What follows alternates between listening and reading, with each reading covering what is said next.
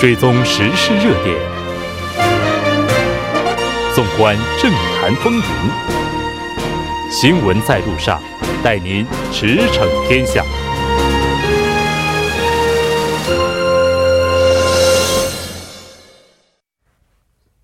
了解最新热点焦点，锁定调频一零点三新闻在路上。稍事休息，马上回来。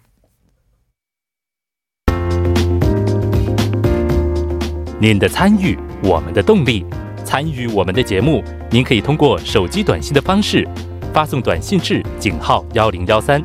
每条短信收取五十韩元的通信费用。您也可以登录我们的官网 tbs 点首尔点 kr，收听更多回放。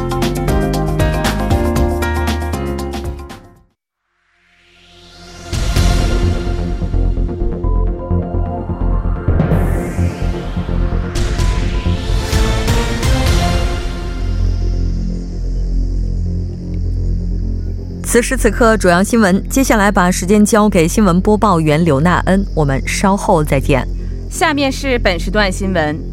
今天，文在寅总统在联合国秘书处会见联合国秘书长安东尼奥·古特雷斯，就韩半岛问题和国际事宜交换了意见。文总统对古特雷斯秘书长支持韩国政府为实现韩半岛和平所做的努力，并敦促国际社会关注这一问题表示谢意，呼吁在联合国层次上继续关注与支持韩半岛和平问题。古特雷斯也积极评价文在寅总统为促进韩半岛和平进程取得进展所做的努力，并表示将与韩国政府继续保持密切合作。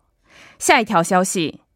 今天韩国外交部表示，韩美两国为签署第十一份韩美防卫费分担特别协定的第一轮谈判当天在首尔启动，为期两天。韩国外交部韩美防卫费分担谈判代表张元三、副代表李成浩和外交部、国防部、企划财政部、防卫事务厅官员，以及美方谈判代表詹姆斯·德哈特、美国国务院和国防部官员等出席谈判。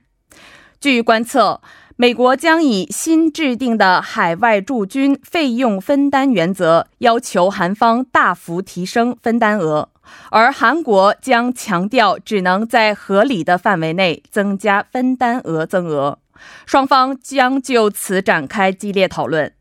下一条消息，今天韩国国家情报院表示，北韩国务委员会委员长金正恩可能于今年十一月回访韩国。国家情报院院长徐勋当天在国会情报委员会全体会议上，就金正恩委员长是否有可能出席十一月在釜山举行的韩东盟特别峰会的提问，回答说，金正恩委员长可能根据无核化谈判进展访问釜山。国情院还表示，金正恩委员长还有可能第五次访华举行首脑会谈。今年是北中建交七十周年，金正恩委员长很可能访华，就美北谈判以及巩固北中友好关系等与中方进行沟通。下一条消息，行政安全部称，明天是第四百一十二次民防日，从明天下午两点开始，将在全国范围内进行躲避火灾训练。明天下午两点整，通过电台广播火灾情况后，全国各地将鸣响火警警报或广播，进行二十分钟的训练。最近因非洲猪瘟疫情的扩散，被指定为重点管理地区的京畿道坡州、连川、抱川、东豆川、金浦、江原道等地将被排除在外。以上就是本时段新闻。接下来马上为您带来我们今天这一时段的聚焦分析。当地时间二十三号下午，韩国时间今天上午，韩美首脑呢是与美国纽约举行了首脑会谈。那就相关的话题，我们接下来马上请出来自美国自由亚洲电台的资深记者刘春恒为大家进行详细的解读。刘记者，你好。哎，各位听众，大家好。那我们看到这次会谈也是如期举行了，主要双方是围绕哪些主题进行了探讨呢？嗯，这是第九次进行的特文会文特会，它是一共进行了六十五分钟。呃，他们就是围绕着朝核问题，呃，围绕着半岛问题，呃，还有有关的呃。驻韩美军的驻军问题等进行了我呃进行了讨论。呃，首先呢，就是对于呃朝鲜副外相崔善基在九号发布的一个呃愿意与美国进行坐下来好好谈谈的这个话，评价了朝鲜愿意对话的这个意愿，然后在这一基础上为促进美朝对话。韩美两国首脑呃在会谈上表示愿意做实质的努力，然后就是呃。他们曾经在那个新加坡协议美朝特金会的时候，他们曾经呃达成了一个四项协议，就是终止历时七十年的敌对关系，为组建半岛的和平机制做努力啊，重新核实了这一内容，然后呃还重新核实了不对呃不用武力解决朝核问题，呃不用武力解决朝鲜半岛问题，另外才是呃就韩美同盟关系。是维护东北亚和平的主主轴呢，呃，也是达成一个共识。呃，除此之外呢，呃呃，双方就是两位领导人就驻韩美军的驻军费用，哎，进行了一些呃意见交换。呃，在这一个会谈上呢，呃，特朗普总统表示，他与朝鲜和与金正恩呢维持着很好的关系。呃，对于在制裁朝鲜，呃。美国继续制裁朝鲜，但是，呃，美军的阵亡，呃，将士的遗骸和人质陆续回国，呃，所以是他认为在这一方面呢，呃，美朝关系取得了进展。呃，至于说朝鲜不断试射短程导弹，他认为问题不大。嗯，是的，在北核问题上，我们看到其实应该说两国之前呢是存在一定分歧的，特别是在方法论方面。那这次的话，是否有所提及呢？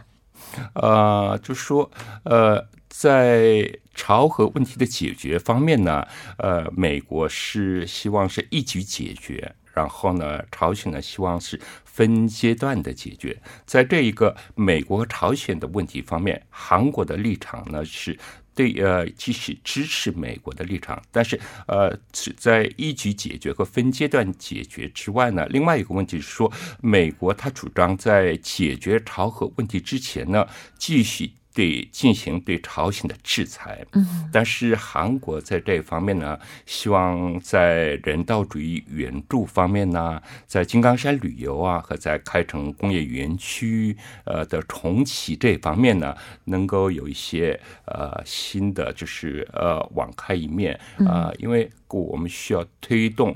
跟朝鲜继续有一些对话互动，然后才可以有利于美朝之间的对话。但是在这一方面呢，呃，是以前呢，呃，稍微有一些差别，韩国和美国之间是，这确实存在差异。但我们看到，在这个当地这个二十三号哈，当地时间二十三号，青瓦台高官举行的新闻发布会上呢，是说。没有在会上讨论具体的无核化方式，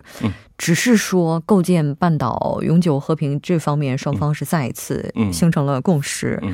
那接下来的话，应该说对于双方来讲非常重要的一个节点就是第三次金特会了。那就这个第三次金特会，双方的表态又有哪些呢？呃，我们在这个会谈之后呢，韩国的国家情报院呃就表示，呃，在。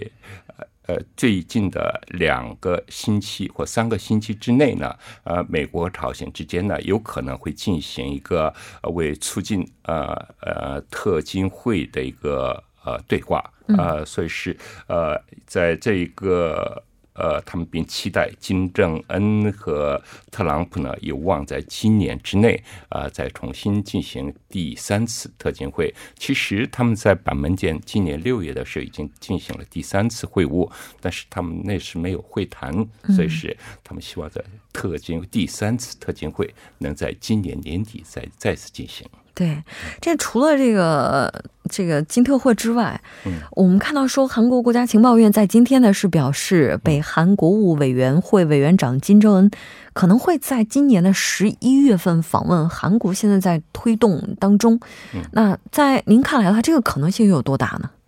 嗯，这个哦，我们从呃过去历史来看，哈，两千年的时候金大中访问平壤，两千零六年的时候陆宪访问平壤，两千十八年的时候文在寅访问，我们三次呃访问平壤，然后进行韩朝首脑会谈。但是呃，金正恩呢，在金大中访问呃两千年访问平壤，当时呢，他就曾金正日当时就回答说他要回访韩国，嗯。但是当时有一种说法是，虽然韩国政府很善意邀请金正日，但是呃，作为朝鲜领导人呢，因为这是。韩国这个地区呢有驻韩美军，所以是他不愿意冒这险到韩国来。嗯但是这是一种说法，呃，既然我们邀请了，我们会对你保障安全，所以曾曾经有一种说法是，呃，可以在济州岛举行韩朝首脑会谈，但是后来呢，呃，不幸的是金正日在两千十一年去世，所以是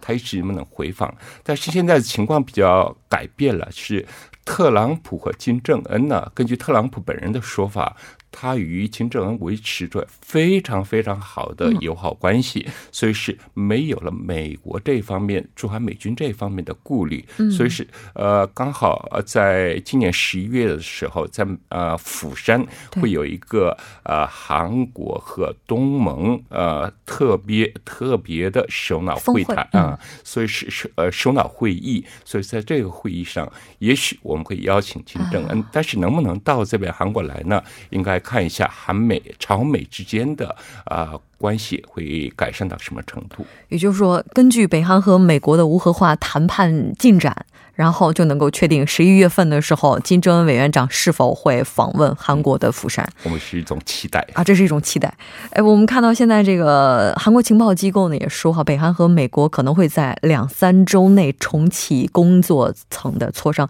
这绝对是一个好的消息哈。嗯、那这次我们看到说，南北日首脑会谈的时候，并没有提及到这个韩日军情协定的事情。嗯，这是呃，吉索米亚这个是由于。呃，日本方面限制对韩国的一些重要商品、重要原材料的出口，啊，导致呃的一种结果。然后也是呢，美国在呃，它与日本、它与韩国双方面都维持着同盟关系。应该美国呢在事先呢应该有一种调解，但是美国没有做，所以是呃这个让这个三角同盟关系呢处于一种很尴尬的情况。但是相对来说是这种韩国的军事情报呢是跟美国共享的，美国的军事情报呢跟日本也是共享的，所以是呃在。这个韩美日三角同盟关系里面，美国是一个非常重要的主角。由于日韩断绝了这个几索米亚，所以是应该是美国在这方面的重要性显得更为重要。所以是暂时呢，呃，我记得在这次美韩首脑会谈上，啊，双方对这个几索米亚没有一些讨论，没有进一步讨论。嗯，也就是说，这个事情算暂时告一段落。但是我们能不能说，就是韩美之间就韩日军情协定这个问题，就是它这个裂痕哈，嗯、现在已经可以忽略不计了呢？呃，应该是还在的，还在。呃，应该哎，应该是这样的，就是说，呃，我们在就是朝鲜战争期间，我们跟美国是并肩作战的，我们是战友，对，我我们是一个同盟关系。当时呢，一直到现在，日本是没有军队的，所以是。他呢？假如是呃，现在呢，韩国和美国呢是一个非常近的，就是军事同盟关系。那、嗯、日本呢，现在他想要这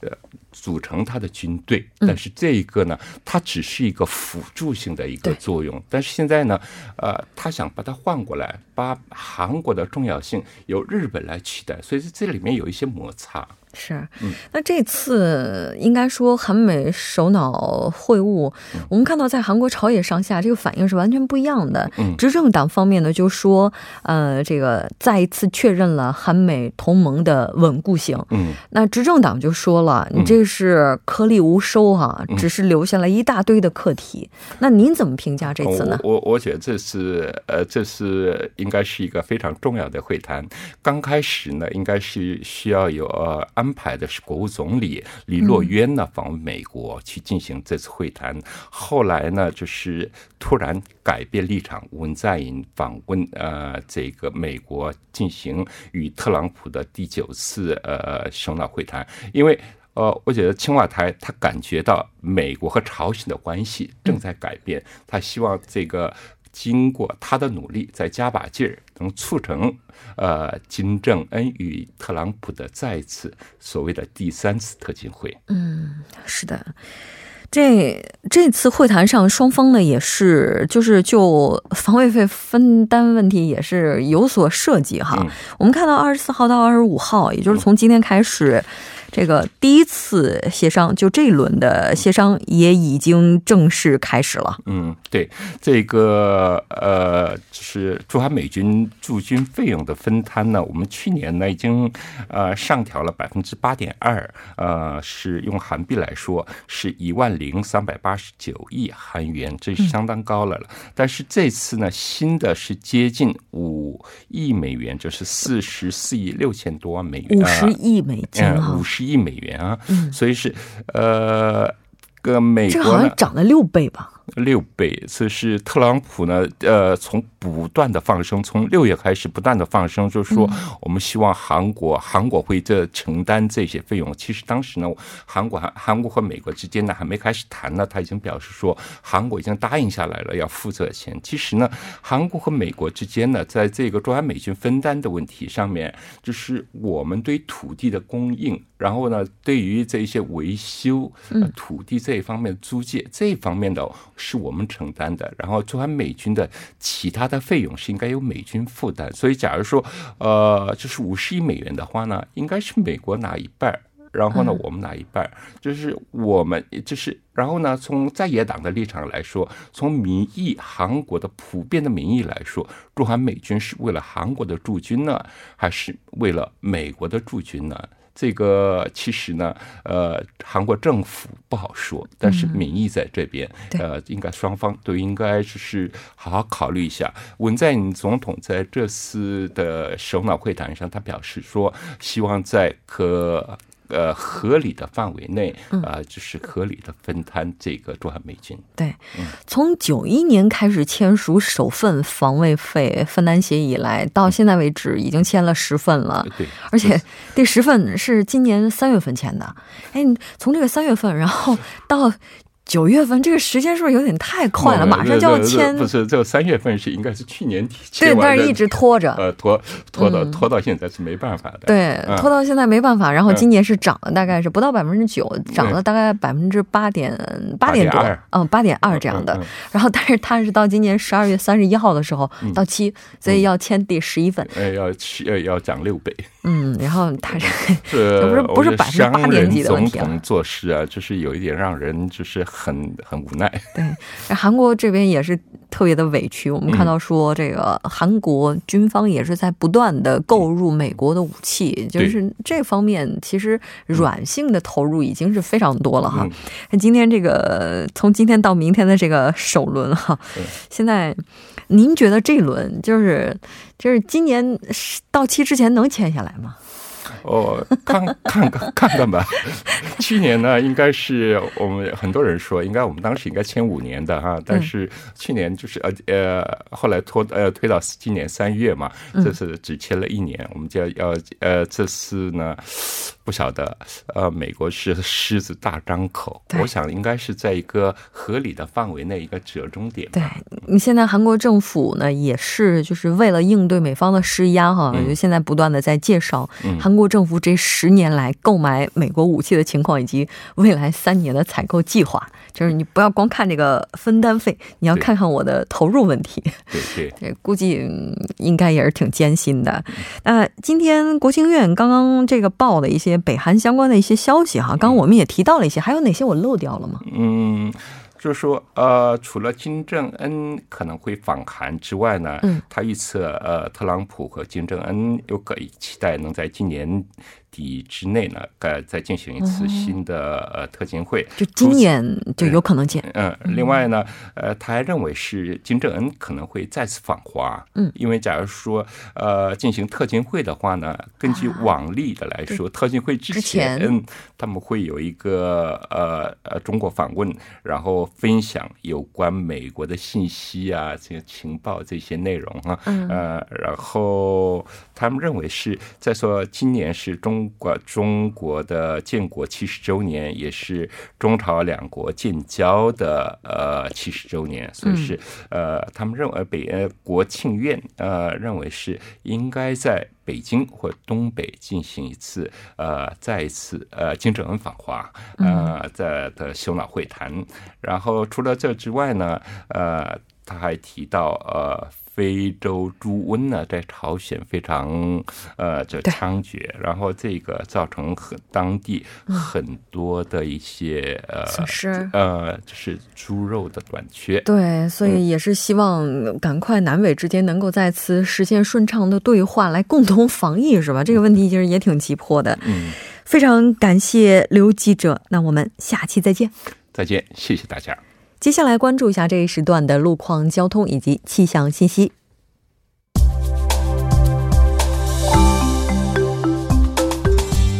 大家晚上好，这里依然是由连夜为大家带来最新的路况与天气信息。现在是晚间七点五十一分，我们来关注一下目前路面上的情况。奥林匹克大路金浦方向盐仓进出口至东湖大桥南端路段晚高峰车流增加，道路拥堵严重。首尔外部循环高速公路日山至板桥路段金浦进出口附近一车道上发生的汽车追尾事故已经得到妥善处理，受事故余波影响，后续五公里区间车流汇集，道路拥堵。彭塘水西路青潭大桥方向水西至探川一桥路段晚高峰车流增加，道路拥堵。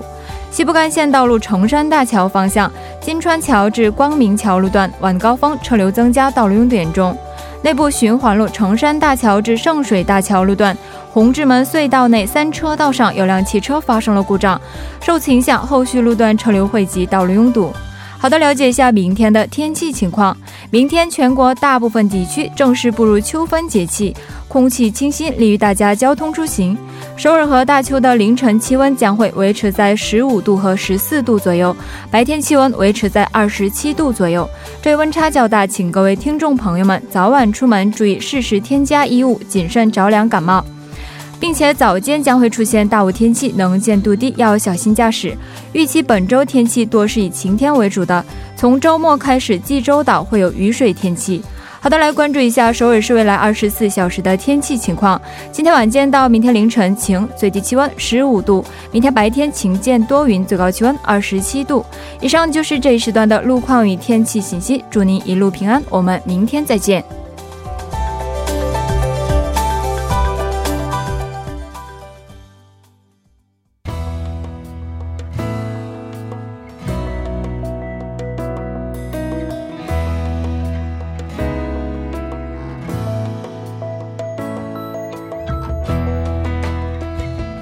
本月二十一号的下午六点左右，水源市的一家 KTV 里，七名十四岁的女初中生涉嫌对一名小学女生实施集体暴力，在网上引起了不小的民愤。昨天，在青瓦台请愿留言板上出现了要求严惩施暴者的请愿，一天的时间里，请愿人数就超过了二十万人。未满十四岁，在韩国现行法律上是无需承担刑事责任的，但以此为免罪符，又将出现多少的受害者？对此，大家怎么看？我们来听一听。大家好，我是一名老师，也是一名母亲。我的孩子在明年三月份即将进入小学一年级学习。作为老师也好，作为妈妈也好，我对青少年犯罪还有暴力行为都是非常关注的。一方面，我很担心自己的孩子是不是有可能会成为施暴的对象，另外一方面也担心自己的孩子长大以后会不会欺压别的小朋友。现在的小朋友们，他们接触社会、接受信息的渠道非常多，也很容易受到一些暴力行为的影响。所以，我觉得加强他们在这个方面的教育是非常必要的，让他们知道，一旦是做了什么违法的事情，即使是很小的孩子也会受到惩罚的。在这个方面加强警戒是非常非常有必要的。